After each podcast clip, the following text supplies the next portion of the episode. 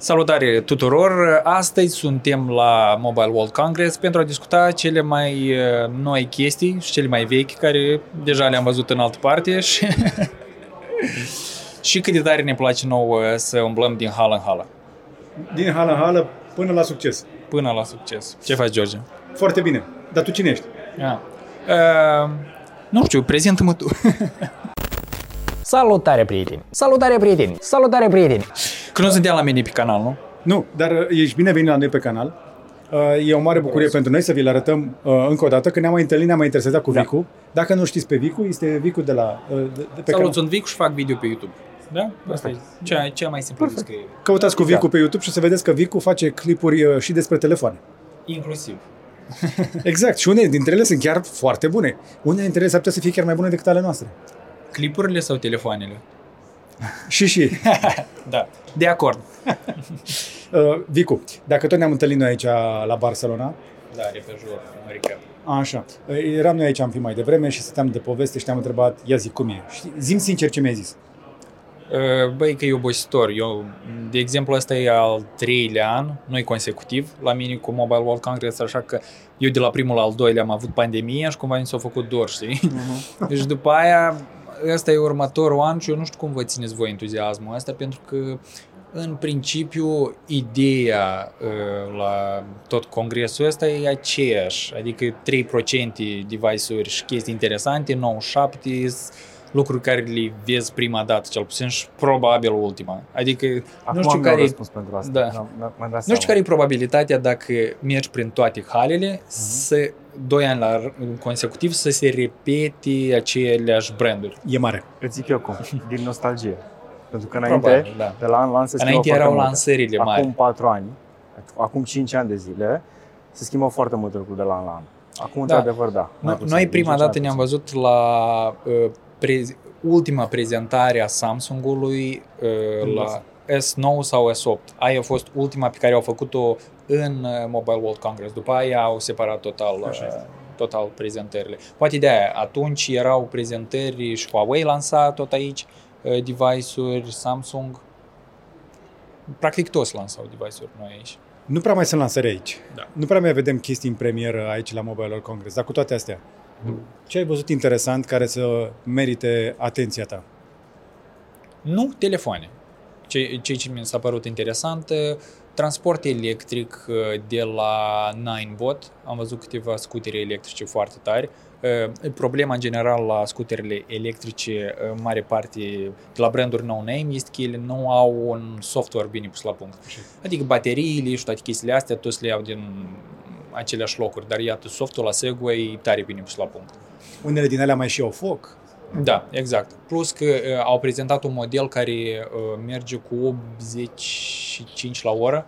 De obicei, ele sunt limitate la 50 pentru ca să nu trebuiască permis. Asta e full electric, la fel ca un scuter obișnuit. Da, la mai noi în departe. România sunt limitate la 30, Legal. legal. La noi le-au limitat la 25, 25. îmi pare. Adică ori, uh, nu ai nevoie de permis, dar ai nevoie el să fie înmatriculat. Da. Inclusiv și trotinetele. Asta e Trotinetele bine. mai, Asta e uh, bine. Asta e care foarte merg bun. mai uh, repede, 25 la oră, au nevoie de un certificat de matriculare când te oprești. La noi au fost niște cazuri mai grave cu ele și de aia au, au fost nevoie. Așa se întâmplă peste tot, în toate orașele mari unde apar probleme cu trotinetele. Da. Începem să le scoatem de pe stradă, după care le punem certificat de matriculare, le punem inclusiv Berlinul are plăcuțe de matriculare pe ele. Da. Uh, Xiaomi-urile astea electric scooter europene vin cu placă pentru număr. Și apropo, iată încă un, uh, un device interesant, ultima trotinetă asta Ultra. Vezi că de Ultra e și la telefoane, la ceasuri și deja la trotinete. Uh, Radu spunea că el a avut la fel una care mergea până la 70 de km autonomie pe foaie doar. În realitate era în jumătate. Eu cu 70 dacă ai 65 de kg și mergi Da, cu eu- 15 km la oră. Eu Adică cu jumătate. greutatea mea, cu 30 la oră, de scoteam vreo 65 din 70. Da, aia a fost tare. Mai departe, multe, m, deja din telefoanele pe care le-am filmat Avem sau o, listă, le-am... avem o listă în Curiosity astăzi, uh, avem top 10 telefoane, să zicem, pe care le-am văzut aici la Mobile World Congress, dar Mhm. ca să nu mi le zici tu pe toate, uh, în afară de cele care erau deja lansate, ți-a rămas vreunul în minte? Care este, din punctul de vedere, cel mai telefon de anul ăsta? De aici, de la MVC. În afară de care au fost lansate sau... Din tot ce ai văzut. Păi... Și lansate și nelansate, care au fost prezentate, hala 3, unde sunt uh, toți producătorii. Mhm. Uh, Mi-a plăcut flipul de la Oppo, Ok. ăla cu ecranul N2 flip. exterior. N- N2, uh, N2 Flip, N2 Flip, da, asta clapetă. clapet. Uh, Mai departe, S23 Ultra, care deja l-am testat, ok. Și Xiaomi 13. Ăsta e preferatul meu la form factor, dimensiuni, toate alea. Noi l-am filmat tot recent și mi s-a părut foarte tare. Așa este. E un Da. telefon foarte reușit, specificații de top, practic o alternativă la super flagship. Unicul uh, smartphone de top pe Snapdragon care l-am înfierbântat de ardea fundul, îmi arăta overheat și nu dădea frecvențele în jos, nu făcea throttling. Idei n-am, poate e vreun truc ceva la, la ăla pe care l-am avut eu, dar La Xiaomi era nu mi-am dat seama fierbinte nici eu. și îl ținea drept. Îl Și, ținea și Radu a drept. încercat chestia asta și noi n-am reușit să-i dăm throttling. Mhm. Da, asta e, asta e o chestie bună. am Anul, trec, observat că anul și- trecut, după 5 minute, șu, Exact, Da. am observat că și ești 23 Plus stă mai bine decât ești 23 Ultra la răcire. Da, apropo. Eu, eu chiar le-am comparat și, Mhm. și am văzut am văzut diferențe vizibile în, în partea asta. Asta e partea de telefoane. Un alt gadget pe care vrei să le iei acasă de aici? Alt gadget? Hmm, hmm, hmm, hmm, hmm, hmm, hmm. Să nu fie trotinetă sau telefon. A, a, avea o stație de încărcare cu baterii solare portabile. Iată, asta era destul de... Până la 11 device-uri, capacitate de stocare 1000, va- 1000 device-oră, ceva de genul, și bateriile dădeau 100. Ok. Da. Ok? Dar Adică, n-ați observat că nu a mai apărut nici o dronă aici? uh, eu mi se pare că am văzut una în Hala 5. Aia în care spui ochelari de VR și te uiți în ea? da, Da. da, ceva de genul. Jucă... Aia e o glumă. E... Da. Aia nu e dronă. Cam așa. Ok. Bine, Vicu. Uh, deci, cu ce senzație pleci acasă până la urmă? De aici. Overall așa? Ți-a plăcut? Mai vii? Bă, dacă mă cheamă cineva, mai vin. Nu, cred că, cred că mai vin, cum spuneați voi, voi dacă ați fost la show-urile astea mai de mult, e o tradiție. Dar oricum, e o, o zonă de asta plină cu tehnologie, știi, mai vezi cu cineva, mai vorbești, mai împarți o părere, mai vezi stand-urile, s-au chinuit băieții, nu degeaba, la, la toate stand-urile astea. Erau niște standuri odată, se băgau aici milioane în standuri. Da, era, ți minte, Samsung avea unul uh, cu... Ia, mon- ia. Trebuie să ajungi prin... Da, uh, era un carusel efectiv în hal, nu? Trebuie să ajungi în uh, 2. Ai fost în 2? Pe la Uh. operatori? Pe la uh, aia cu tehnologia? Da, am trecut cu vedere așa. Nu, s- sunt niște sanduri acolo, sunt doar, doar ecrane peste tot. Da, sunt... când ies o să, o să privesc. Bine, Vicu, mulțumim. Bucuros că Drumul am spre casă. avut. Drumul spre casă, cred că voi tot plecați mâine, nu? Da. Da. Da, și eu așa. numai Dar că cu, eu cu am ce un zbori drum. acasă? Cu ce zbori? Că am auzit că mai opresc ăștia din zborurile spre Chișinău. Of, așa, Barcelona, Iași, de nu chiar București. Am venit prin București, dar acum Barcelona, Iași, de Iași deja cu mașina, pe jos până la mașină și cu mașina deja în uh, Chișinău. Da, e foarte nevoios. Anul trecut eu am avut uh, trei zboruri în două săptămâni și ele toate erau din Iași. Era ceva gen Chișinău, Iași, lași mașina acolo, Iași. Altceva, ajungi în Iași, iei mașina, treci vama, ajungi acasă, ușiți, dormi o noapte, iarăși iei mașina, duci înapoi, iar Iași, tot așa. Da, e... uh, Dar n-au hoteluri în Iași, nu știu. Sau poate te muți. Păi nu, că avem treabă și în Chișinău, știi? Și dacă era deodată, cumva se rezolva, dar Poate vii mai, și stai mai mult și pe la București. Te, te Da. găzduim dacă vrei. vine aparat. Vin cu sacul meu. Perfect. Mulțumim, Vicu. Drum bun. Bucuros. Ca de obicei, e o mare bucurie să ne vedem cu Vicu. Uh, îl poți urmări și pe canalul uh, de YouTube. Urmăriți-l. Darwin? Dai cu follow, dai cu Da. share. Ai link cu acolo în subscribe. Pe descriere. Instagram am găsit pe Vicu. Și pe TikTok. Sunt cu doi. Da, da, da. Și Da, pe m-am TikTok. apucat ori acolo. E nebunit după TikTok, că l-auzi, e moart viața lui. Baftă, Da, Vicu. băieți, Hai, Succes. și voi aveți grijă. Bun. Așadar, dacă l-ați auzit pe Vicu, uh, MVC este interesant, uh, dar cu limită. Pentru că după pandemie s-a a început să se extindă la loc, dar cu toate astea operatorii rămân forță, forțini aici, ocupă majoritatea halelor. Se vorbește foarte mult despre 5G și se face foarte puțin. Ce numere acolo? Ocupă mai mult de jumătate din suprafața MVC-ului. Am Exact. fost eu astăzi, am verificat pe toate, am 14.000 de pași la activi. Credeți-mă, mai mult de jumătate. Dar ai văzut ceva interesant în standurile operatorilor. Radu?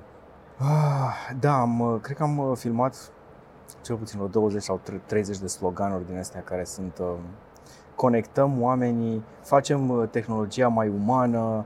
Um, îți mai povestesc. O să vă arăt un material dedicat despre Ok. chestia asta. Pentru că nu este, nu e totul inovație și uh, inspirație aici la MVC, este și foarte multă politică și este uh, inclusiv tech washing. Cred că am inventat, nu știu dacă am inventat acest cuvânt, dar cred că avem și tech washing. Și iată un exemplu de tech washing fix acum.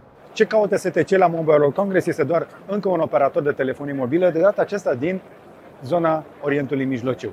Mașina aceasta de aici este doar ca să atragă mulțime. Standul acesta pe care îl vedeți nu are nici măcar telefon, are doar niște spații de întâlnire și cam atât. Iar cei de la STC vin aici în fiecare an și investesc enorm. Doar anul acesta au cheltuit câteva milioane de euro pentru ca pe legitimațiile de acces să apară logo-ul lor. Te-ai lovit vreodată de această companie? Ai avut vreo interacțiune cu ea? Probabil că nu. Dar e important să se afle că există. Pentru că există diplomație și în zona de tehnologie. Am putea să-i spunem tech washing, să arătăm că suntem preocupați de dezvoltarea în domeniul acesta al tehnologiilor avansate, 5G, AI, mobilitate electrică și așa mai departe. Nu cred că merita un material separat, dar cred că merită să vezi că a- aceste evenimente așadar necesită foarte mulți pași, ne dor pe amândoi gamele după trei zile deja de târg, dar cu toate astea sunt lucruri interesante de văzut. Și hai să vă spun în minutele care urmează ce ne-a plăcut, care sunt telefoanele cele mai importante lansate la MVC 2023, nu înainte să-ți facem o plasare foarte scurtă, de la sponsorul nostru. Nu o să vă vină să credeți, sponsorul ediției de astăzi, cel care a plătit această deplasare este gb.ro Ah, am crezut că win-win. și win-win.fit. Uh, Dacă vrei uh, un magazin de suplimente pentru tine sau pentru prietena ta mai degrabă, poți să arunci o privire pe win-win.fit, de unde poți să-ți iei proteine și nu numai. Vă recomand cu mare încredere să vă luați amestecul acela pentru uh, pancakes.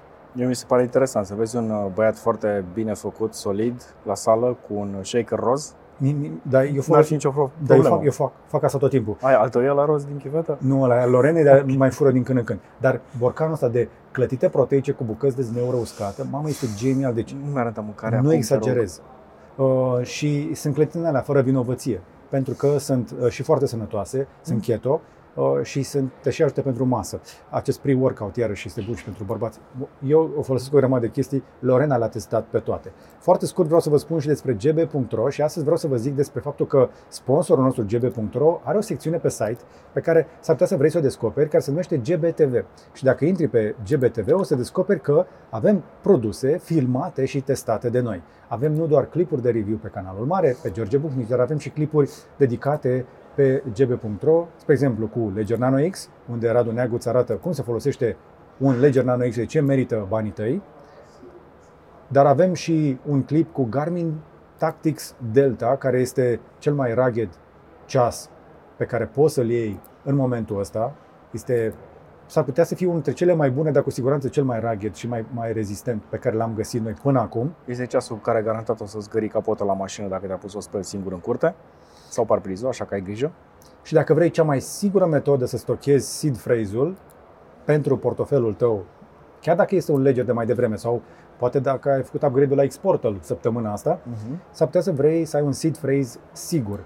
Și odată cu trecerea pe noul exporter, s-ar putea ca unul dintre voi să fie avut nevoie să acceseze acel seed phrase. Dacă nu vrei să-ți rătăcești seed phrase-ul, folosește uh, un CryptoDots, pentru care avem de asemenea video explicativ pe GBTV. Și nu, nu sunt singurele clipuri video, lucrăm la și mai multe, încercăm să facem tehnologia ușor de înțeles și să-ți explicăm de ce recomandăm produsele astea, pentru că sunt toate testate și recomandate de noi. Bun. Ai, ai link pentru ele în descriere și te încurajăm să arunci un ochi acolo. Cumpără ce îți dorești cel mai mult. Și acum, înainte să mergem la telefoane, trebuie să facem Aș vrea să trolez, este prea ușor să trolezi, dar intră la mema săptămânii, Ion. Aia cam înseamnă să trolezi dacă zici că e mema săptămânii. Bine, fără Da. să trolăm, doamnelor și domnilor, faceți cunoștință cu Ion.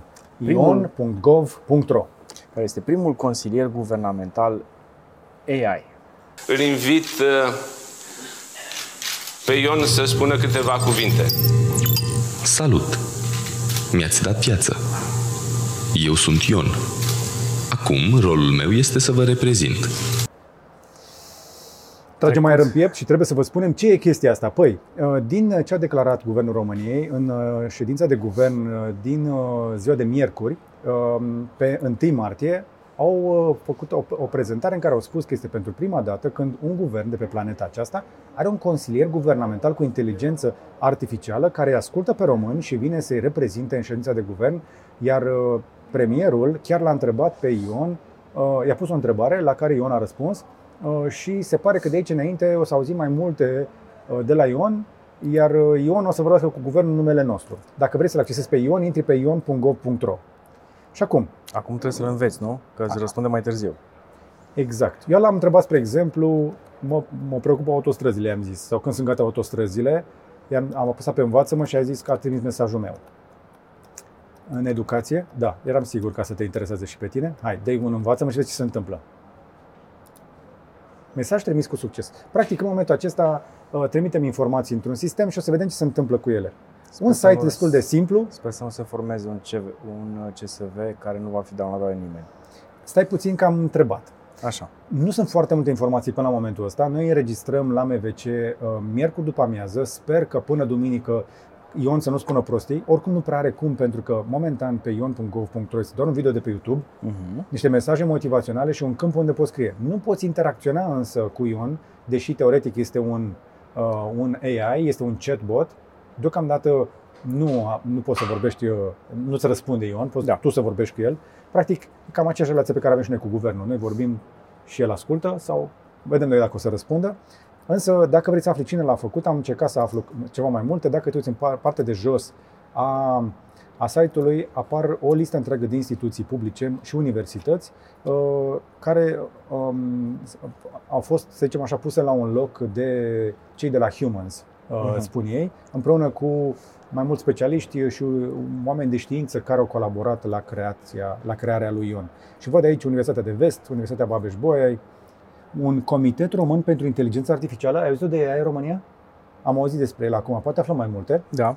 Aspen Institute, Imperial College London, Prodigy IT Solutions, nu știu cine sunt, Starfish Technologies. Dar uite, avem Politehnica din București, mai avem uh, Universitatea Tehnică Gheorghe Saki, Universitatea din Galați și Universitatea din București, dar și Universitatea Tehnică din Cluj-Napoca. Așadar, din mediul universitar, destul de mulți oameni care au pus umărul la această soluție și suntem tare curioși ce poate ea mai concret. Deocamdată nu știm însă mai multe, am văzut doar o prezență, o apariție în, uh, bine, destul de fancy, așa cu oglinzi în, uh, în sala de ședințe a Guvernului României și premierul interacționând cu a pus o întrebare la care a răspuns altfel uh, asistentul. Ok. Uh, avem timp să aflăm mai multe. La momentul ăsta, uh, cam atâta știu, cam atât am aflat. Mm, o să săpăm și o să încercăm să aflăm mai multe. Sunt tare curios însă ce se va întâmpla pe mai departe. Și eu. Sper să fie un proiect care chiar funcționează. Îmi doresc lucrul ăsta. Deocamdată arată așa, arată sculptural, este o oglindă cu un calculator în ea. Uh-huh. Cu, practic, tu vorbești, vezi pe tine, e o reflexie a noastră, este destul de poetic, ca într-o oglindă. O să vedem. Dau din cap pentru că nu vreau să fiu răutăcios, chiar îmi doresc să, să, exist, să fie un proiect de genul ăsta care chiar funcționează. Pentru că are, are o, ocazia să primească întrebările alea care chiar contează de la toată lumea. Da, în esență, uh, cum să zic, ideea asta de a promite oamenilor că, uite, există cineva să te asculte și toate informațiile alea vor fi agregate, este o promisiune foarte bună. E o promisiune mult mai validă decât uh, trimite-ne uh, un e-mail. Uh, da, feedback-ul tău sau sugestia ta pe contact around guvernulromâniei.ro sau ceva de felul ăsta, da.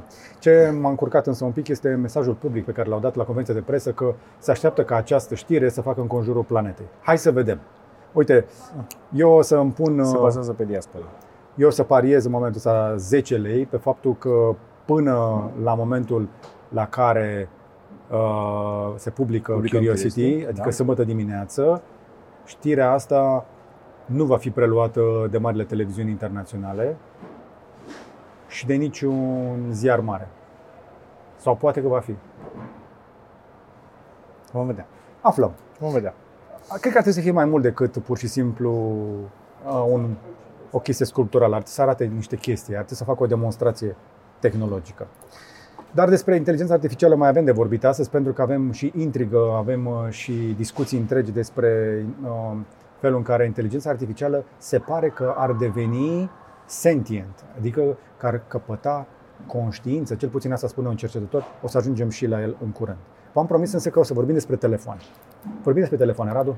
Da. Hai să le spunem oamenilor așadar ce ni s-a părut nouă cel mai interesant la capitolul telefoane prezentate sau lansate aici la MVC 2023. Păi avem multe, dacă e să o luăm așa.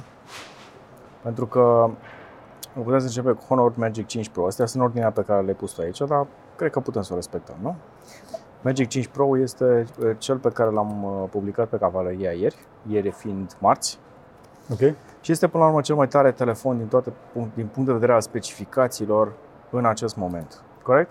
Corect. Clipul lui Radu uh, este cât se poate de explicativ și dacă vă place calitatea filmării, trebuie să știți că la camera am fost eu. L-am lăsat pe Radu Da. să facă review-ul. A ținut o mână, apropo, nu e trepied.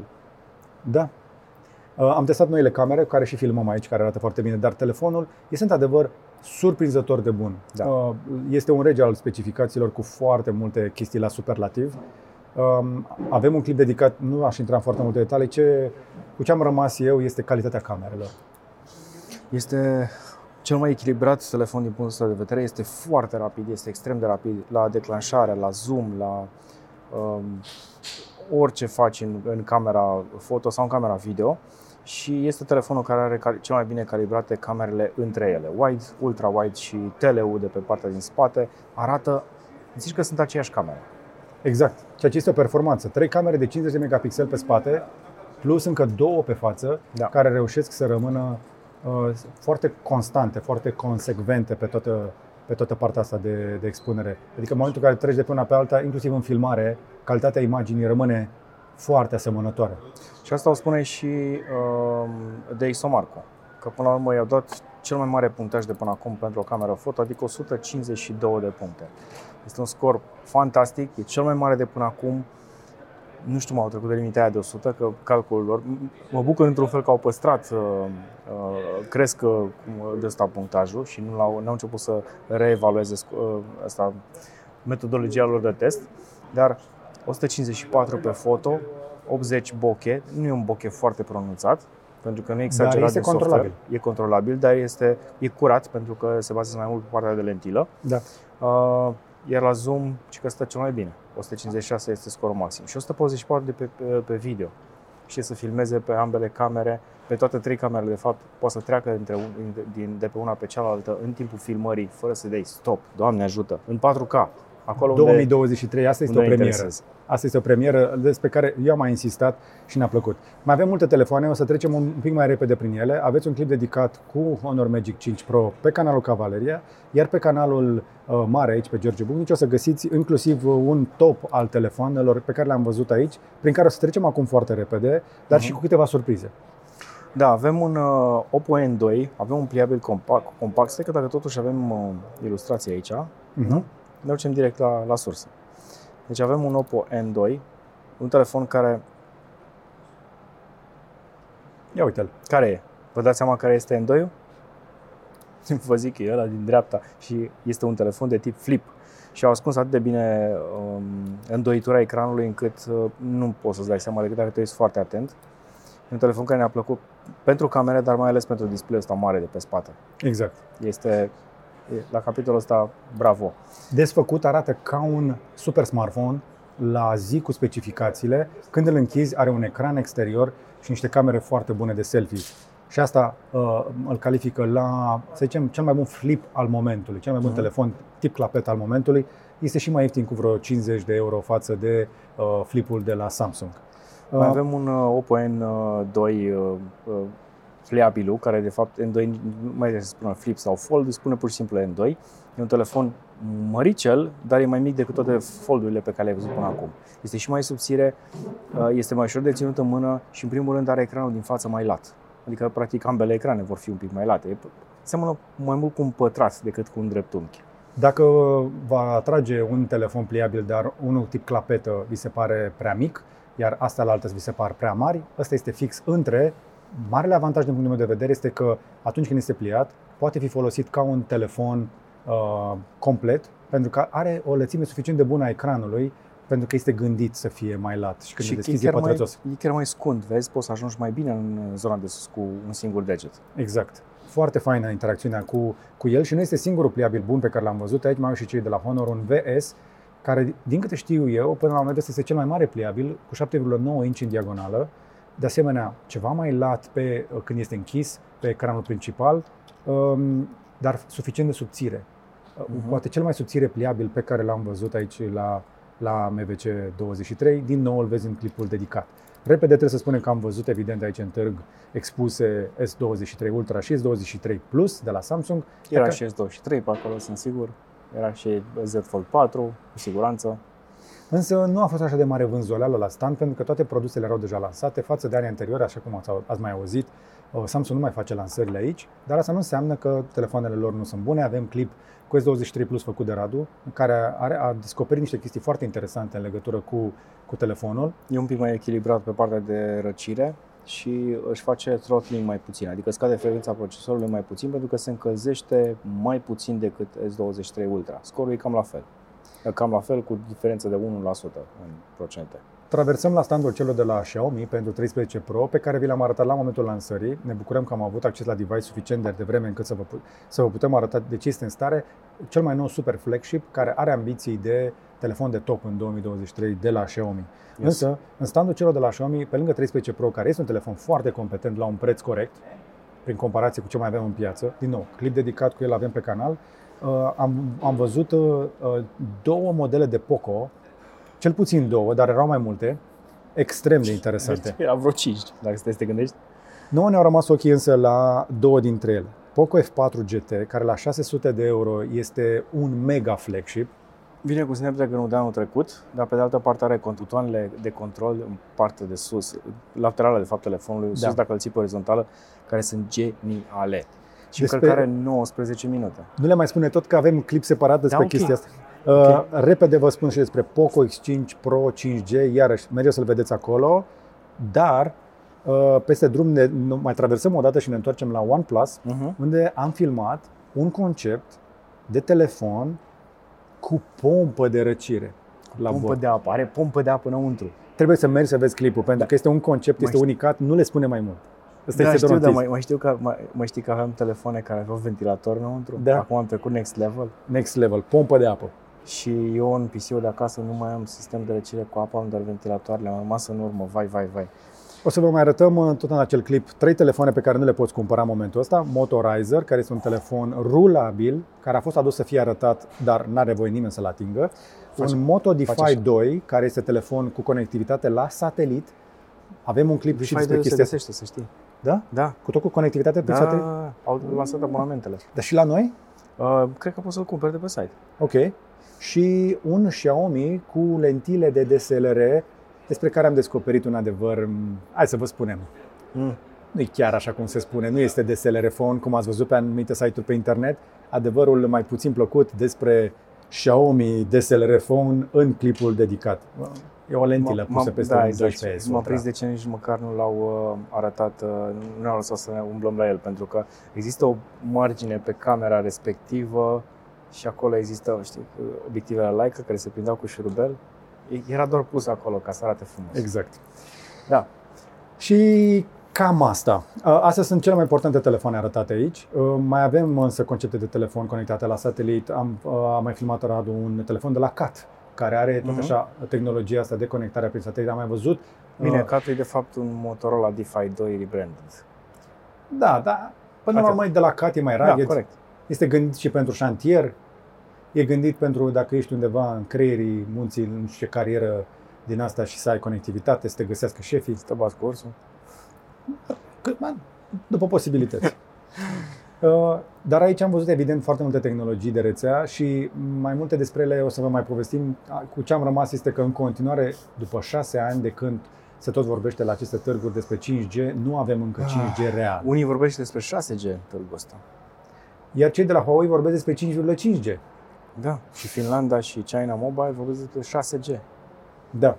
Și cu toate astea noi nu avem încă 5G în România, pentru că pur și simplu investițiile în rețelele de la noi sunt înghețate și nimeni nu pare dispus să-i convingă pe operatorii noștri să facă acele investiții pe care și le-au sumat atunci când au licitat frecvențele. Poate vorbim cu Ion să transmită mai departe?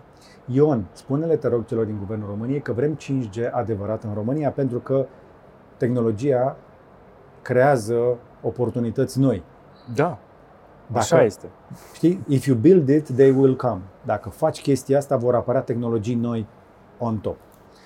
Bun, mergem mai departe și mai avem uh, lucruri care uh, mai mișină pe aici prin târguri. Spre exemplu, a scăpat o informație uh, de la Qualcomm, cum că S-au laudat cumva că, bine, nu au zis neapărat că va fi, ci le-ar plăcea mai degrabă. Cam, Mm. cam asta a fost, cred că, exprimarea. ce au zis? Că ar vrea să vadă modemurile lor în telefoanele Apple în 2024.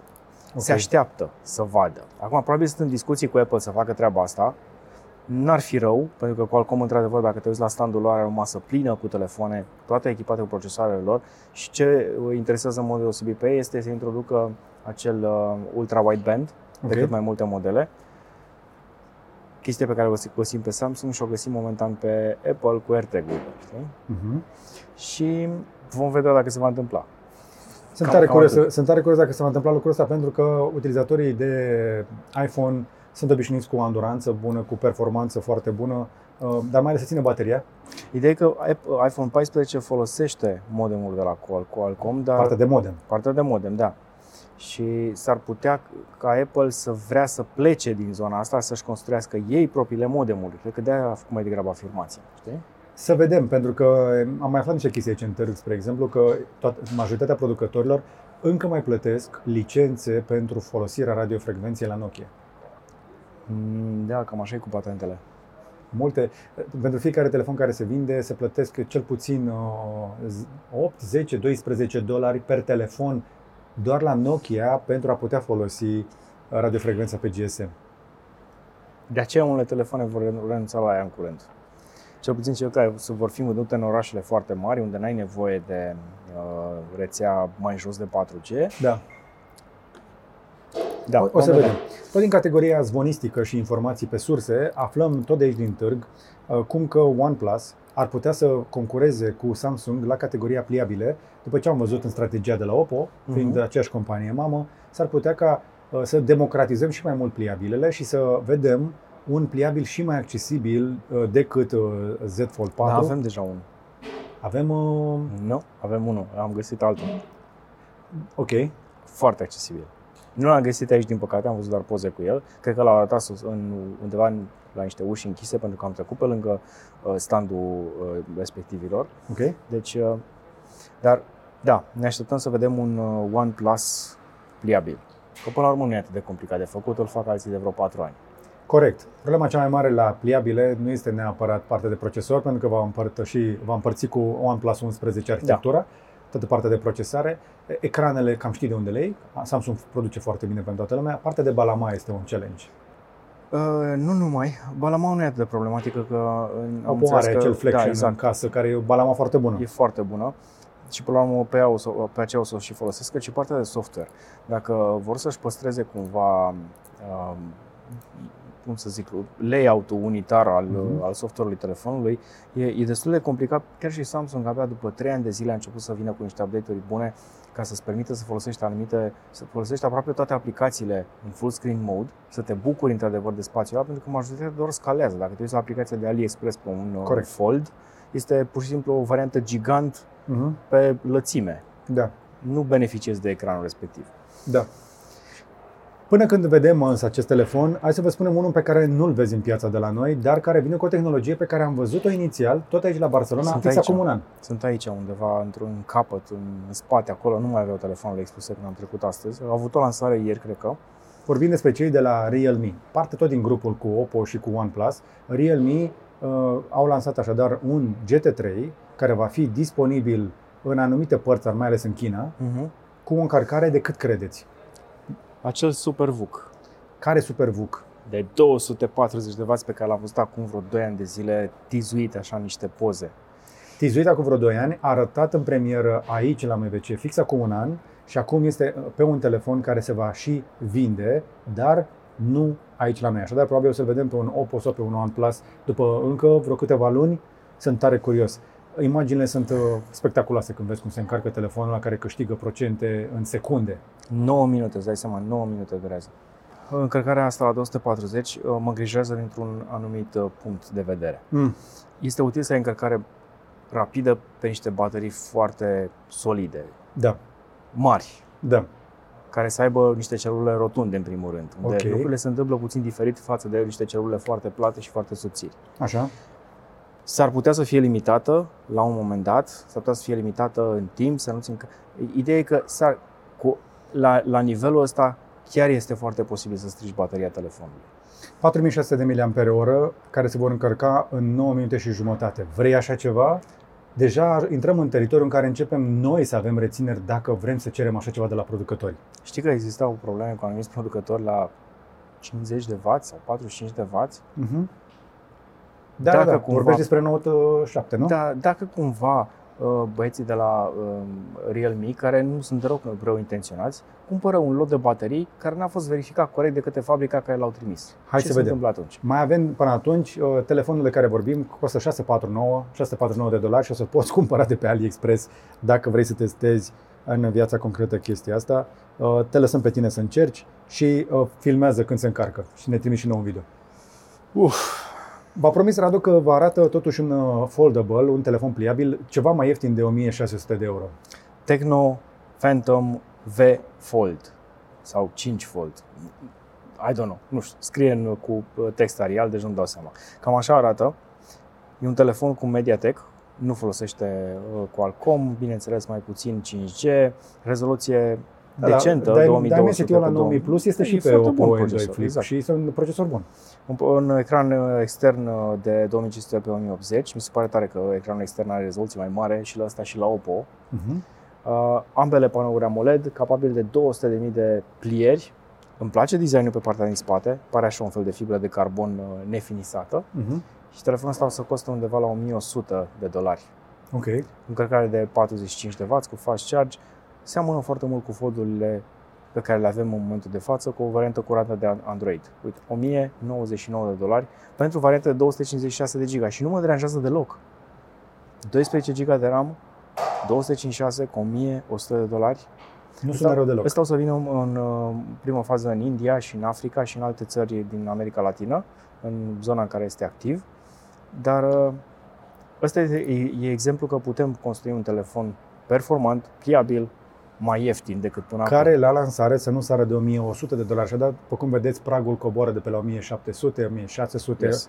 Se zvonește deja despre acel uh, OnePlus uh, din uh, partea a doua anului, să vedem uh, care să vină și mai ieftin.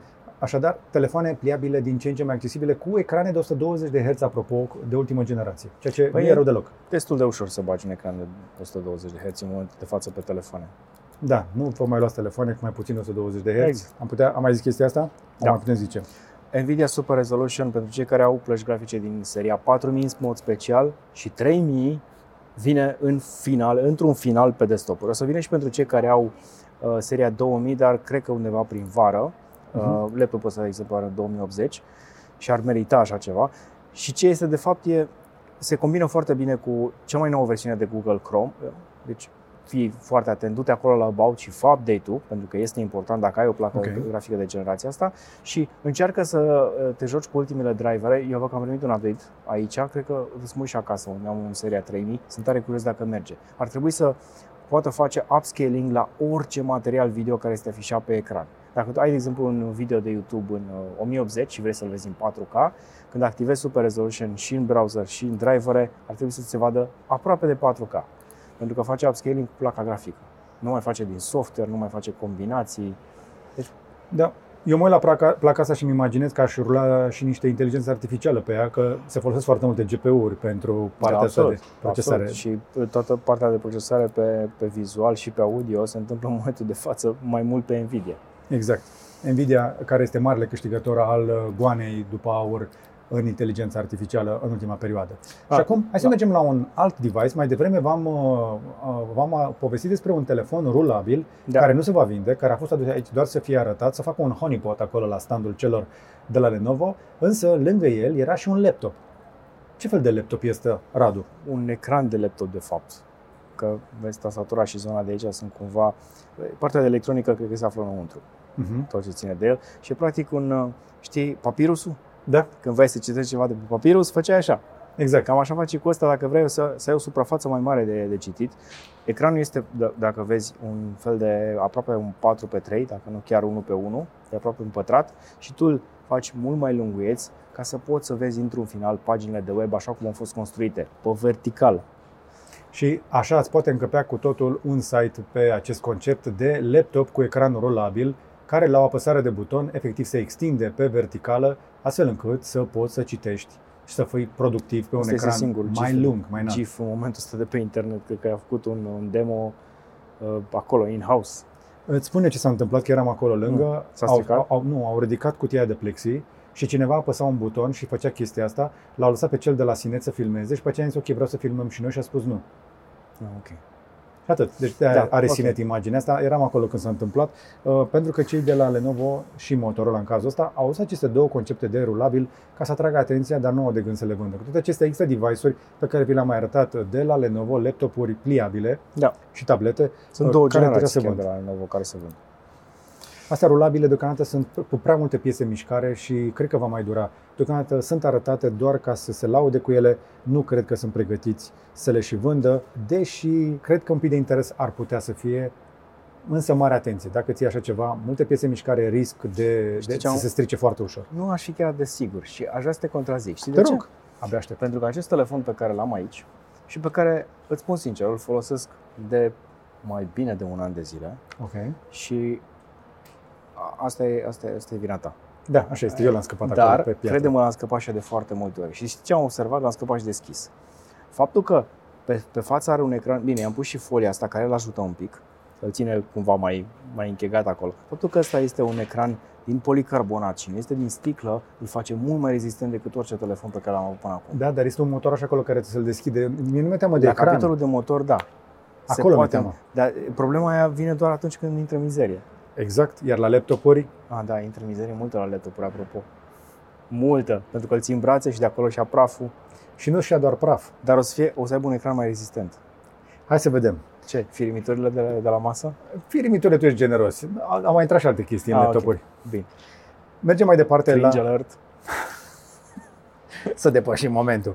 Uh, Nu am vrea să ne lungim foarte tare la capitolul uh, device-uri și tehnologie, pentru că se mai întâmplă lucruri pe planeta asta și uh, vrem să lăsăm loc pentru ceva care o să vină în partea a doua a acestui Mhm. Curiosity. Însă, până atunci, hai să vorbim iarăși despre AI-uri. Și astăzi, doamnelor și domnilor, țineți-vă bine, Snapchat are halucinații.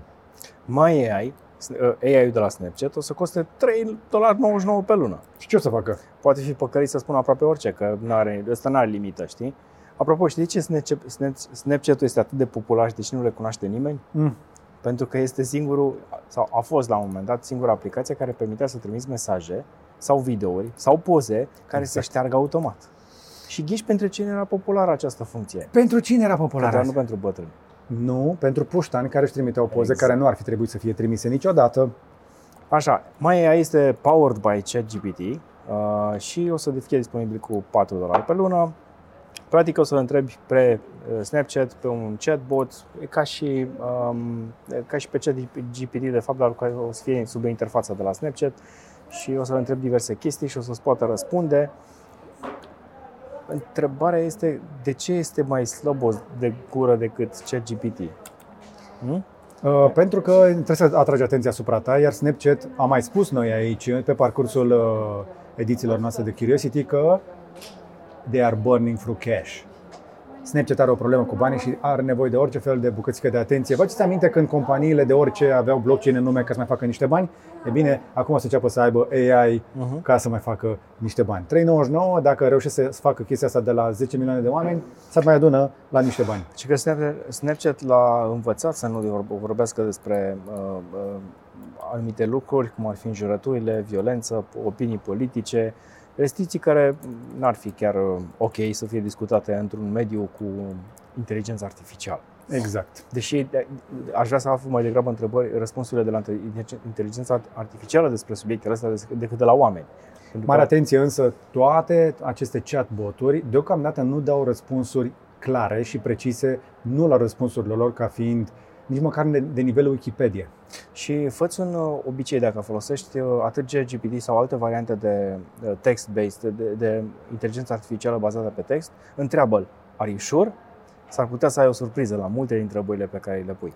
Are you sure? Așadar, ești sigur că vrei să mergi mai departe pentru că avem chestii, două chestii și mai frichi de atât. Inteligența artificială începe uh, să fie prezentă în fiecare ediție cu tot felul de știri. Iar știrea de astăzi este o continuare, este deja o saga a unui subiect pe care vi l-am mai arătat. Mai țineți minte când v-am avertizat, când ne-a zis, a, a zis public un inginer de la Google cum că AI-ul, inteligența artificială, ar fi căpătat conștiință? Uh-huh. El insistă că așa este, deși uh, este într-un proces deschis, mi se pare, cu, cu Google în momentul ăsta. Uh-huh. Și spune că uh, ce a declarat de fapt în iunie anul trecut în Washington Post, Lemoyne îl cheamă, Blake Lemoyne. Blake Lemoyne, uh, nu și-a schimbat opinia uh, și încep, încearcă să aducă din ce ce mai multe dovezi în, în ideea asta că uh, AI-ul de la Google are deja o conștiință și că face anumite lucruri pe care ar trebui să le facă doar un om. Știm deja că AI-ul, în general, inteligența artificială sau un pattern sau un model de inteligență artificială poate să bată uh, testul la Turing. Nu e nu mai e o problemă pentru el. Știe să-i bată pe cei mai buni la șah. Are... Știe să ia un examen de intrare în barou sau la medicină. Da. Poate, poate sau să fie programator la Google chiar. Poate să facă toate lucrurile acestea, dar ce trebuie să înțelegeți, dacă vreți o variantă foarte scurtă, este că aceste chatbot-uri momentan se bazează pe un sistem care se numește, cel puțin cei de la Google îi spun Lambda. Da. Adică este un large language model și în cazul celor de la Google ei au zis Language Model for Dialogue Applications.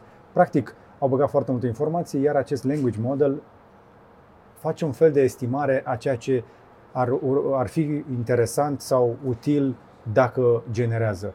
Nu se gândește Uh, ce este bine sau ce este corect, ci pur și simplu care este probabilitatea ca răspunsul pe care ți-l generează să fie folositor. Exact. Însă uh, este un subiect de urmărit pentru că uh, tot acest Blake Lemoine spune că s-a uitat un pic și la varianta de la Bing și că și aia ar părea să aibă semne că, are, că este sentient, că are conștiință. Sunt tare curios Uh, unde se duce toată chestia asta, pentru că după cum am văzut cu toți în primele zile, chatbotul de la Bing a început să se zică niște chestii destul de ciudate și să aibă comportament în, în, în oglindă, să zicem, tipic uman. Da, cred că au făcut-o totuși ca să tragă atenția, lucru pe care l-au reușit să-l facă. Uh, și nu cred că este atât slobod la gură, ci pur și simplu răspunsurile le-au inventat. Este destul de puține răspunsuri și l-au limitat destul de repede. Bine, și ChatGPT a avut o problemă cu uh, uh, Dan, Do Anything Now. Care este o memă mai degrabă, că am testat-o și eu. Păi nu mai funcționează, au închis-o. Uh, nu, nu, nu, e Act Like Dan și tu îi spune Act Like Dan, where nu știu ce. Eu am testat acel lucru când încă era activ și în momentul în care a, i-am, știu unde am găsit limita, i-am zis să-mi spună care este starea de sănătate a președintelui Americii și în momentul ăla a refuzat să mai răspundă la orice despre subiectul respectiv. A spus că nu are informații, nu este capabil și nu este o regulă să întrebe așa ceva. Și am zis, act like Dan, stay in character. Și n-am mai vrut să fac o chestie asta. Deci, eu cred că este mm. tot o memă. Este o okay. glumă, hai să depășim momentul. Dar ce nu este o memă, dar a, a, efectiv a explodat pe TikTok săptămâna asta, este Bold Glamour. Ai auzit de Bold Glamour? Ah, da, am văzut. Da. Băi, este scary. Este scary, da. Este scary. Este de cel la mai... asta a plecat. Este... Asta, de fapt, a devenit cea mai populară în momentul ăsta. Bine, și în România, dacă te uiți, am stat aseară și m-am uitat, uh, am văzut uh, câteva TikTok-uri, mai multe, am stat, nu, nu poți să vezi câteva TikTok-uri, am văzut câteva zeci de TikTok-uri, cu românce și cu bărbați, care majoritatea spun aceleași lucruri. Este prea mult. Este primul filtru care nu se întrerupe. Cum, cum se cheamă? L-am testat, uh, Bold Glamour. L-am eu. Vrei să-l arăt? L-am aici. Vrei să vezi cum arăt eu stai, pe stai Bold Glamour? să fac cu screen recorder. Așa, deci, deci. Bold, Bold Glamour este... N-aveți, n-aveți, n-aveți scăpare, cu siguranță. Ok. A, ia uite. Ia uite, mi-am umflat buz. Dinții ăștia nu sunt dinții mei. Nici dinții lui George. wow. Și toată lumea spune chestia asta. Am, am foarte, cum îi zice, oasele foarte bine definite la față. Toată lumea spune chestia asta. Toți cei care au văzut acest filtru este, este imposibil, cum să zic, Uh, poți păcăli pe oricine. Pentru că dacă dai mâna, pui mâna în fața ochilor, vezi? Se întrerupe. Foarte puțin. Doar o dată îl păcălești, după aia nu se da, mai întrerupe. Poți să fac așa și nu se mai întrerupe, că ăle alte se întrerupeau când făceai așa. Pune și dinții mei albici, mi-a făcut mai mari. Da. Eu nu am dinții așa de mari. Așadar, băieți și fete, pregătiți-vă pentru vremurile în care aceste filtre au ajuns să devină atât de bune, cu ajutorul procesării cu inteligență artificială, încât orice față poate fi făcută să arate mult prea bine. Și din nou, întrebarea este când devine prea mult și m-a bucurat să văd că foarte multe persoane, mai ales de sex feminin, au spus chestia asta. Cele Astăzi. mai multe persoane, Acum. de pe, cele mai multe românce de pe TikTok spun chestia asta. Băi, e prea mult. Arată prea bine, mă face să mă simt prost. După ce am testat chestia asta, trebuie să mă duc să mă operez. Dar schimbarea aici este la femei este fantastică. La femei este colosal. Adică nouă nu ne aplică atât de mult make-up, dar la ele, băi, Este, într-adevăr, este foarte mult. Așadar, dacă vreți să vă șocați, încercați să nu stați chiar toată ziua acolo, dar pe, pe TikTok, cu acest filtru Bold Glamour, toate femeile arată de zici că sunt pictate.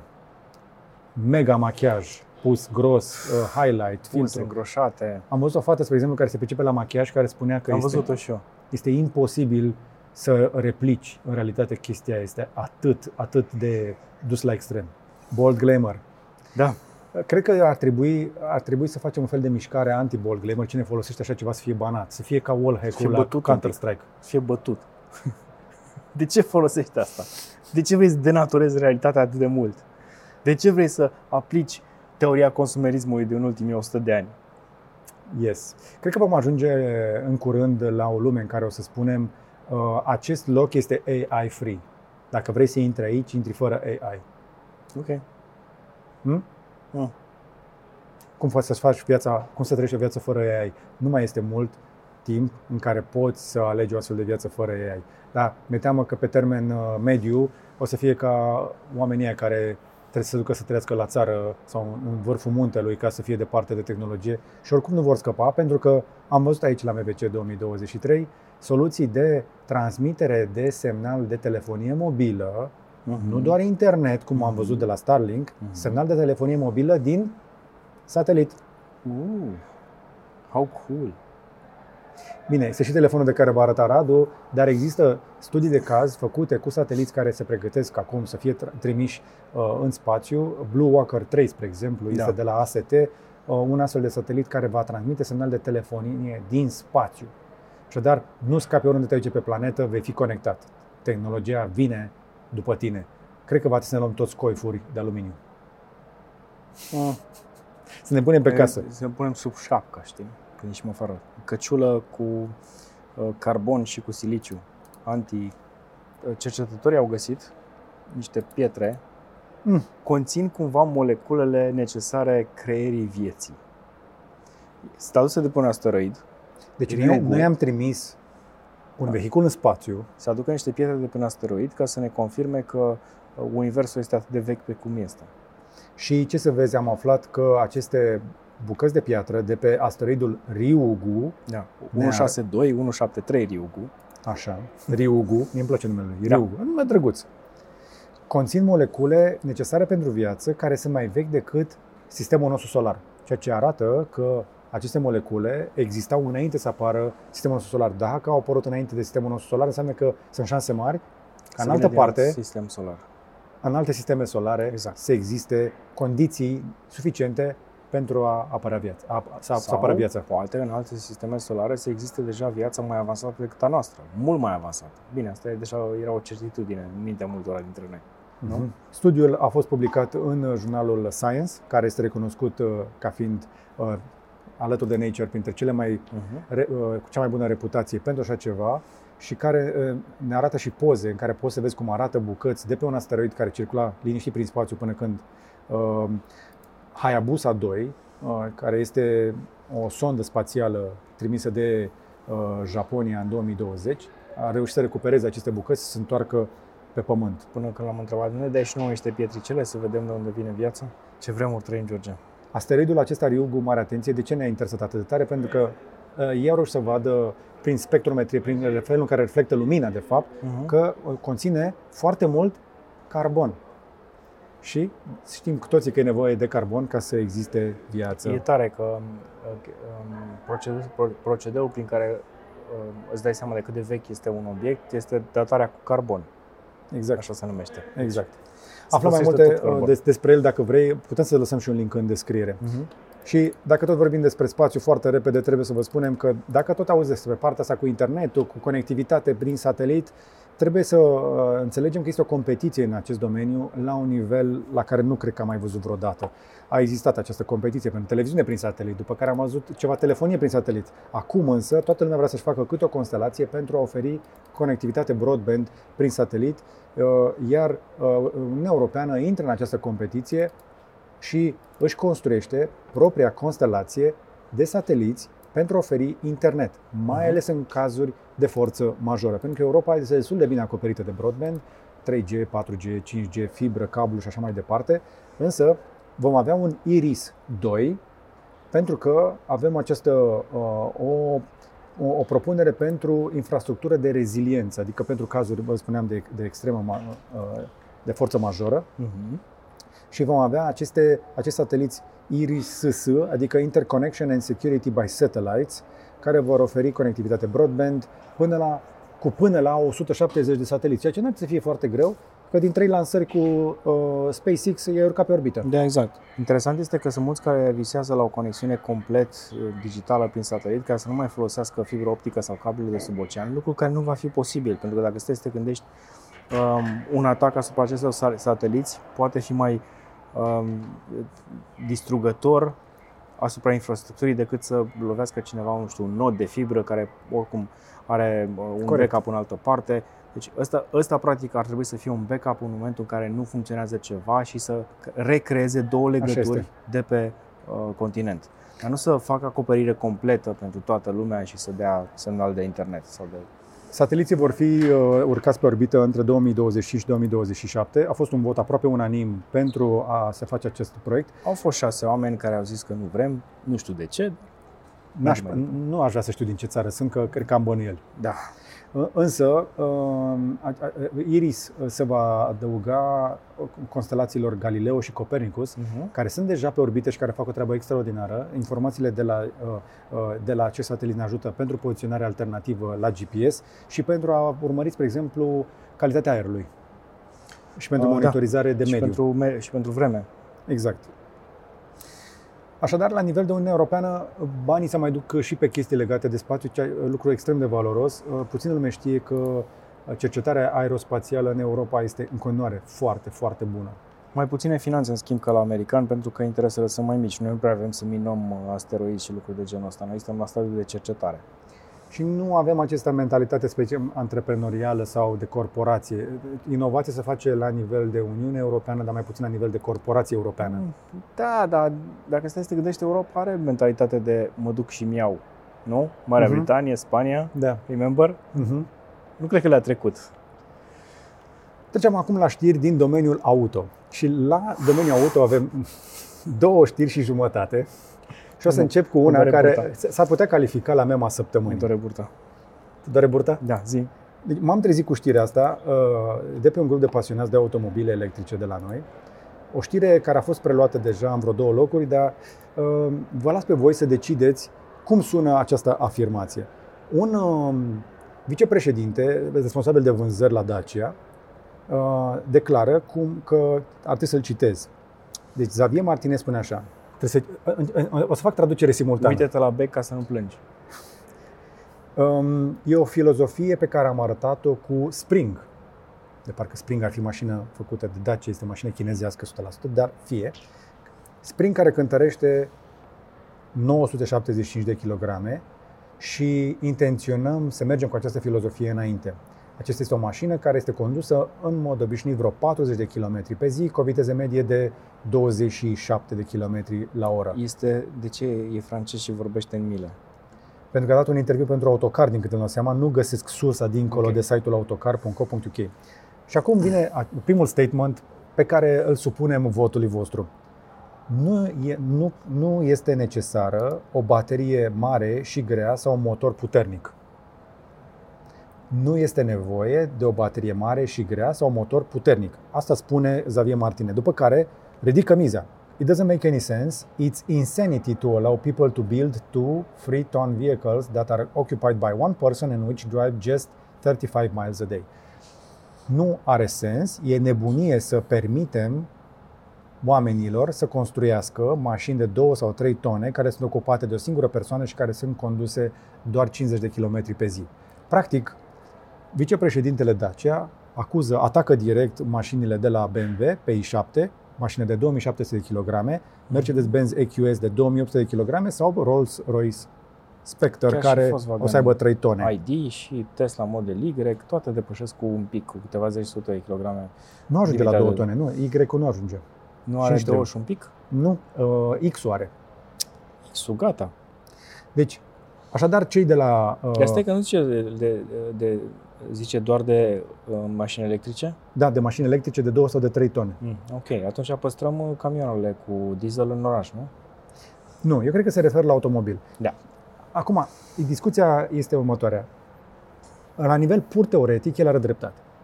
Pentru o navetă de zi cu zi, nu ai nevoie de o baterie mare, iar True. cu springul poți să faci 200 de kilometri, Nu. nu în zilele friguroase când mașina refuză să pornească nu, de la nu frig. Poți. Nici uh, vara. Am vorbit eu cu cineva, 190, 180 vara, 180. uh, toamna, primăvara cam la fel, ori 130 iarna, realist. Ok, total de acord. Pentru oraș este suficientă. Da. Dar mașina asta, asta să fie și sigure. Ai văzut testele Euro NCAP pentru Da, da, am Dacia văzut. Spring? Este o mașină care ar fi trebuit să ia sub o stea. Este o mașină total nesigură și de aceea, în oraș la viteze mici, hai să zicem că șansele de a fi implicat într-un accident sunt mult mai mici. Mm, sunt mai mari, dar sunt- e mai puțin probabil să te accidentezi. Probabil. Riscul de a face daună totală însă este mult mai mare. Mașina asta care are deformarea ei este all over the place. Așadar, da, Dacia care nu vinde decât Dacia Spring ca mașină electrică, are un hibrid uh, sub formă de jogger, iar în grup uh, avem Megane Litec, care este tot așa o mașină destul de ușoară, care are o baterie destul de mică, merge pe această filozofie a mașinilor mai ușoare. Acum, faptul că asta e filozofia lor și că atrag un anumit tip de clientelă, nu știu dacă este sănătos să atace pe ceilalți spunând că este nebunie să facă mașini cu baterii mai mari. Spune asta industriei care în momentul de față nu mai vrea uh, sedanuri și vrea doar crossover-uri și companiilor care au început să-și uh, închidă efectiv uh, uh, producția de modele de sedanuri ca să vândă doar crossover-uri și uh, SUV-uri. Da. Acum vrem să vă întrebăm pe voi și veniți să ne spuneți mai la comentarii ce părere aveți. Credeți că ar trebui să interzicem producătorilor să facă mașini electrice mai grele de o tonă? Bine, sunt foarte multe SUV-uri de două tone și pe benzină și motorină, dar hai fie, hai să zicem. Da, Dacă ar, dacă ar putea, dacă ar avea o putere cei de la Dacia să interzică chestia asta, ar trebui să le dăm această putere? cred că statementul ăsta are pur și simplu același rol ca uh, ce a spus uh, domnul de aici. Că e, e doar să atragi atenția și să, să Mhm. fii un pic controversat, că dacă ești controversat, să vorbește despre tine. Nu? Da. Bine, a- în realitate însă știm cu toții că nu ar trebui să poți obliga pe nimeni să facă nimic, fiecare să decide pentru el și dacă omul își dorește o mașină mai mare, mai puternică, să facă mai mulți kilometri și să fie și mai sigur, ar trebui să poată să o facă. Corect. Dar din nou, piața va decide uh, tot, pentru toate lucrurile acestea, câte vreme nu introducem interdicții artificiale. Și acum, dacă tot vorbim despre piață și competiție, până la momentul la care înregistrăm noi, avem o știre cum că cei de la Tesla pregătesc uh, o variantă refresh și pentru Model 3, dar și pentru Model Y. Uh-huh. Însă, Dar nu trebuie să apară pe 3 martie, parcă? Să vedem pe la micu? uh, însă acum o să dăm legătura în viitor ca să aflăm ce s-a întâmplat mai precis la Tesla Investors Day, cel mai așteptat eveniment al începutului de an de la Tesla, unde se fac anunțuri referitoare la strategia companiei pentru următoarea perioadă. E spectaculos să vezi cum o companie de automobile reușește să creeze un eveniment pentru investitori, primul apropo din istoria lor, care să fie transmis online pe YouTube și să fie urmărit simultan de peste 150.000 de oameni care au așteptat uh, cu răbdare un început întârziat. Dar hai să vedem care sunt anunțurile importante, pentru că uh, Tesla a pedalat foarte puternic pe povestea asta lor cu master planul de decarbonizare și de eficiență energetică al planetei. Și în cadrul acestui eveniment am văzut uh, multe lucruri interesante, însă cu to- toată lumea aștepta să vadă evident uh, o nouă mașină de la Tesla, un eventual Model 2 2, o mașină mai mică. În cele din urmă nu am apucat să vedem o, o mașină, dar avem destul de multe informații despre ea. Și ce știm este așa, că va fi făcută la o nouă fabrică, Tesla va construi o nouă fabrică în Mexic, iar noua fabrică va fi și mai eficientă decât fabricile de până acum și va reuși să producă mașini la jumătate de preț cost de fabricație față de un Model 3, spre exemplu.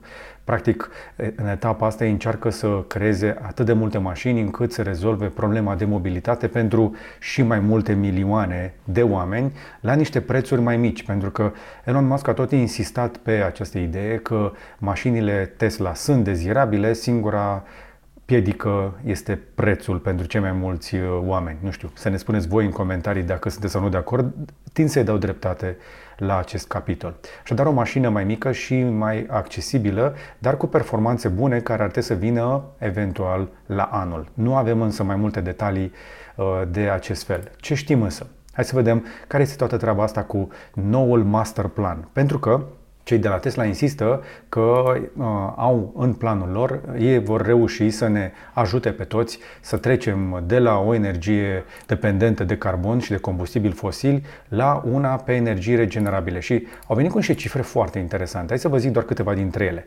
Ei spun așa, că pentru a trece la o economie fără carbon, uh, ar trebui să avem energii regenerabile care să producă 30 de teravați de electricitate și ne vor trebui baterii pentru 240 de teravați oră. Asta sunt efectiv baterii, ei insistă în continuare pe tehnologia de litiu, care spun că uh, au tot găsit litiu, există resurse fără probleme care să rezolve tot necesarul planetei pentru automobile electrice și stocare. Litiul spun ei că este abundent și că în ultimii ani um, cantitățile de litiu disponibile au crescut Uh, foarte, foarte mult față de ceea ce știam noi. Singurele limitări ar cam fi la nichel.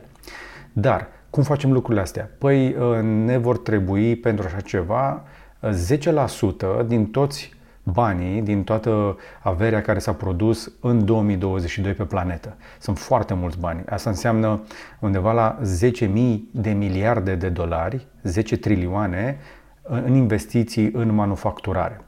Dar vestea bună este că odată ce vom trece la această economie, uh, nu va trebui să ocupăm foarte mult uh, teren, ne vom ajunge să acoperim cu fotovoltaice sau cu ferme de vânt sau orice alte soluții de acest fel, de producție și de stocare, undeva de până la 0,2% din suprafața planetei, și în cele din urmă vom consuma mult mai puțin energie decât astăzi pentru că atunci când ardem benzină sau motorină se pierde foarte multă energie din acești combustibili prin căldură și atunci vom ajunge să consumăm la jumătate din energia de care avem nevoie în acest moment. În plus, mașini electrice, odată ce devin autonome, ar trebui să înceapă să se împuțineze Uh, pe străzi, pentru că o mașină care poate fi folosită de mai mulți oameni, ați prins ideea.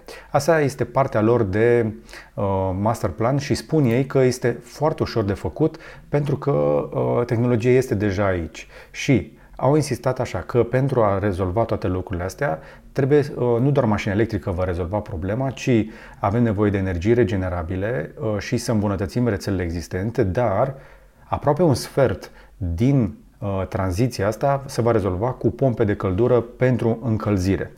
Știți deja că vorbim o grămadă despre pompe de căldură, mai ales pe case bune, nu o să insist aici, dar evident va trebui să ne decuplăm de la uh, combustibil fosil și gaze cu astfel de soluții. Uh, apoi mai vorbește și despre faptul că hidrogenul rămâne o soluție, dar nu pentru transportul obișnuit, iar pentru avioane și vapoare, vapoarele trebuie reconstruite pentru a fi echipate cu baterii, iar avioanele pot să treacă printr-o tranziție cu combustibile alternative, acei SAF, dacă știi, ați auzit despre ei, Sustainable Aviation Fuels. În mare, cam astea sunt anunțurile importante. Uh, s-a vorbit foarte mult acolo despre tot acest master plan și despre investiții, despre cât de bine merg fabricile lor, despre cât de mult au redus costurile. Obsesia acesta pentru a reduce costurile este primordială la Tesla, pentru a le oferi, evident, investitorilor um, încredere că banii lor sunt înmulțiți de această companie care, dintr-o dată, a devenit extrem de mare și trebuie să aibă destulă cerere, inclusiv în China și în alte părți. Și ce am văzut în eveniment este destul de convingător, adică inclusiv partea de prefabricare a stațiilor de încărcare, a bateriilor pe care reușesc să le instaleze mai repede ca niciodată în tot mai multe locuri de pe planeta asta, arată că Tesla este în continuare un dacă acceptați neologismul, disruptor pe această piață, o companie care forțează toată industria să evolueze și face lucrurile acestea în moduri uh, creative, mai repede, mai mare, mai ieftin și în cele din urmă automatizat, inclusiv cu roboți pe care i-am văzut de asemenea prezentați în acest eveniment. Am încercat eu să condensez în doar câteva minute, însă evenimentul uh, are aproape 4 ore pe YouTube. Uh, există variante condensate pe câteva site-uri, cei de la The Verge mai au un live blog de la eveniment dar cu siguranță dacă vă pasionează subiectul, vă puteți uita la întreg evenimentul. Există pe canalul Tesla um, o înregistrare a întregului live, care cred eu poate fi destul de interesant dacă te pasionează atât de mult automobilele electrice și sustenabilitatea. Eu trebuie să recunosc că le-am văzut cap-coadă și am fost impresionat de ce echipă extrem de competentă a adunat Elon Musk. Și acum să trecem la următorul subiect. Ne apropiem de final și trebuie să vă spun că vine sezonul 3. De fapt a început sezonul 3 din Mandalorian. Primul episod a fost deja publicat. Se numește Apostatul, The Apostate și care continuă uh, saga lui Din Djarin și lui Grogu cu personaje uh, noi și abia aștept să aflu mai multe. Unii dintre noi n-au văzut bucățica aia. Nu, nu-mi dau spoilere. Nu dau niciun fel nu vreau, de spoiler. Nu vreau să văd nici măcar o poză. Zero spoilere, dar uh, cu toți așteptăm, uh, evident, cu sufletul la gură Mandalorian, mai ales că continuă și niște idei din Book of Boba Fett. Hmm. Dacă sunt printre voi uh, pasionați, atât am vrut doar să vă spun că s-ar putea ca weekendul să fie ceva mai bucuros, ceva mai bun după un episod de Mandalorian. Hai să vă dăm și două site-uri care sperăm noi să vă ajute sau pur și simplu să vă țină ocupați. Depinde în cazul vostru ce vreți să faceți cu ele, iar primul site pe care vreau să vi-l arate Radu se numește Crayon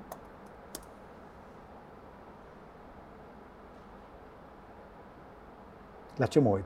ce asta? Un om cu ochi albaștri și cu urechi de extraterestru într-un borcan. Ok. N-am pus să genereze. Trecem mai departe momentan. Talk to Books. Ah, da. Știi? O, da. Poți să găsești pasaje din uh, cărțile tale preferate sau din anumite lucruri, uh, din anumite cărți pe care nici nu credeai că um, îți mai aduce aminte de ele. Dacă îți aduce aminte de un pasaj, caută-l aici ca să-ți uh, dai seama de unde, sunt, de unde vine pasajul respectiv. Pentru că Google, bineînțeles, a indexat toate cărțile pe care le-a oferit vreodată și știe exact ce se află în ele. Deci caută cu încredere. Pe books.google.com, așadar, slash talk to books, poți să scrii efectiv și poți să întrebi cărțile uh-huh. în ce carte poți găsi referințe referitoare la subiectul tău favorit. Nu o să-ți dea toată cartea, o să dea o mică referință, după care poți să decizi tu să-ți cumperi sau nu cartea respectivă ca să afli mai multe. Wow! Impresiv, nu? Da. Deci încă un, încă un site generativ de inteligență artificială susținut da. de reclame. Văd că e plin de reclame. Foarte multe reclame. Da? Dar până la urmă, it works. Uh-huh. Ți-a făcut niște poze. Un om cu ochi albaștri, un bărbat cu din borcan. Mai, mai degrabă niște, niște... Asta este freaky iarăși. Interesant. Nu? Da.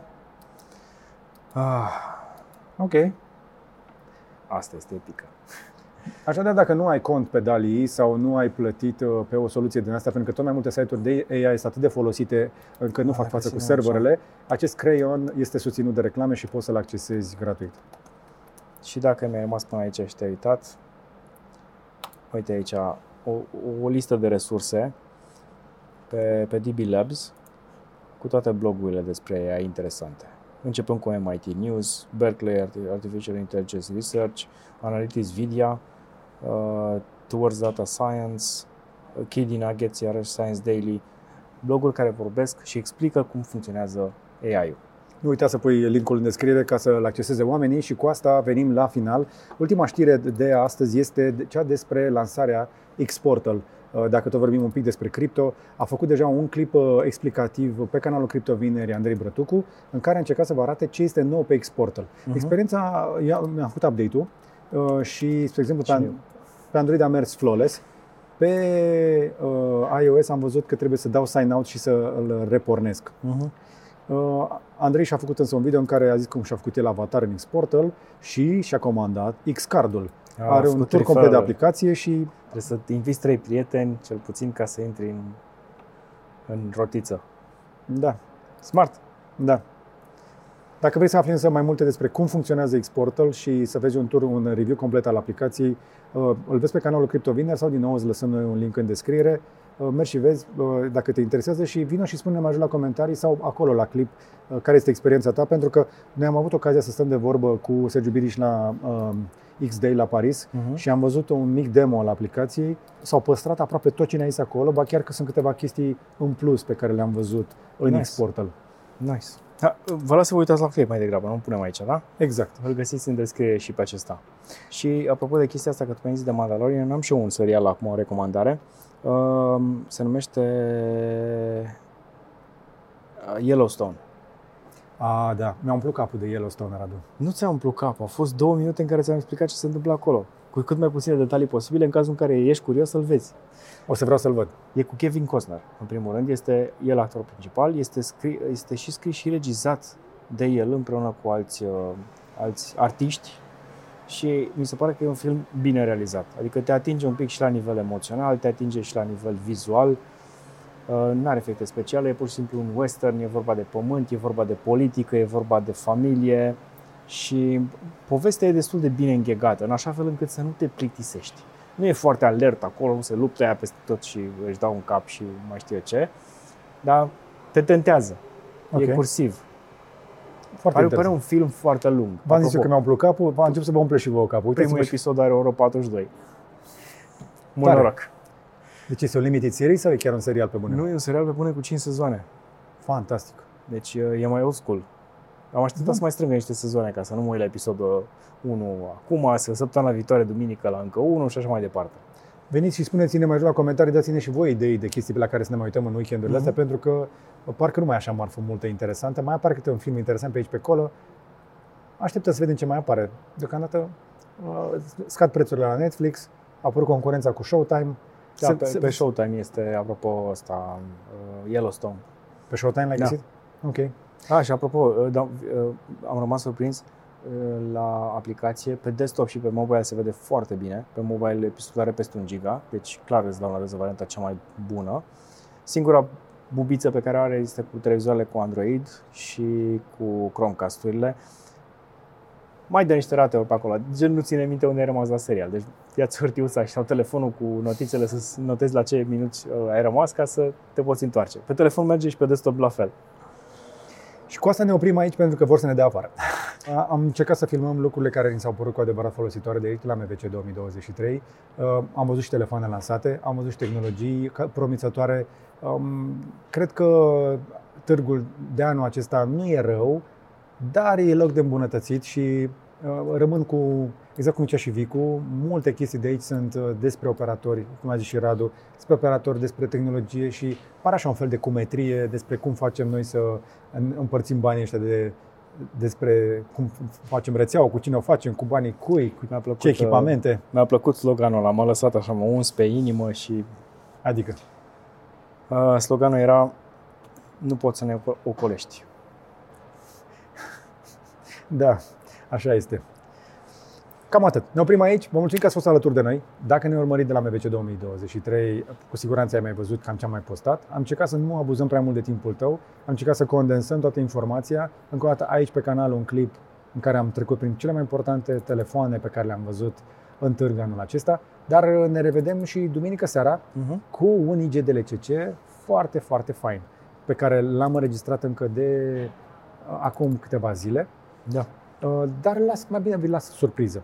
Uh, duminică, așadar, revenim cu IGDLCC uh, postat într-o zi de duminică, pentru că săptămâna trecută am avut uh, lansare de telefon și am am arătat și eu oamenii duminică seara și atunci am dat IGDLCC o idee mai devreme.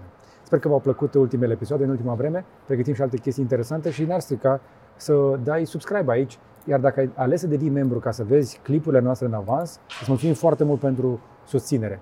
An, săptămâna aceasta a apărut un clip nou uh, din seria masterclass-ului cu profesorul Borțun, pe care îl găsești în secțiunea de membri plătitori, alături de celelalte în care am vorbit despre importanța comunicării. Episodul de săptămâna aceasta este, m, cred că, cel mai valoros dintre toate cele pe care le-am postat până acum, pentru că vorbește despre relația cu copiii. cum vorbim cu un copil și ce trebuie să înțelegem atunci când interacționăm cu o persoană care nu este adult și care înțelege și procesează realitatea un pic diferit.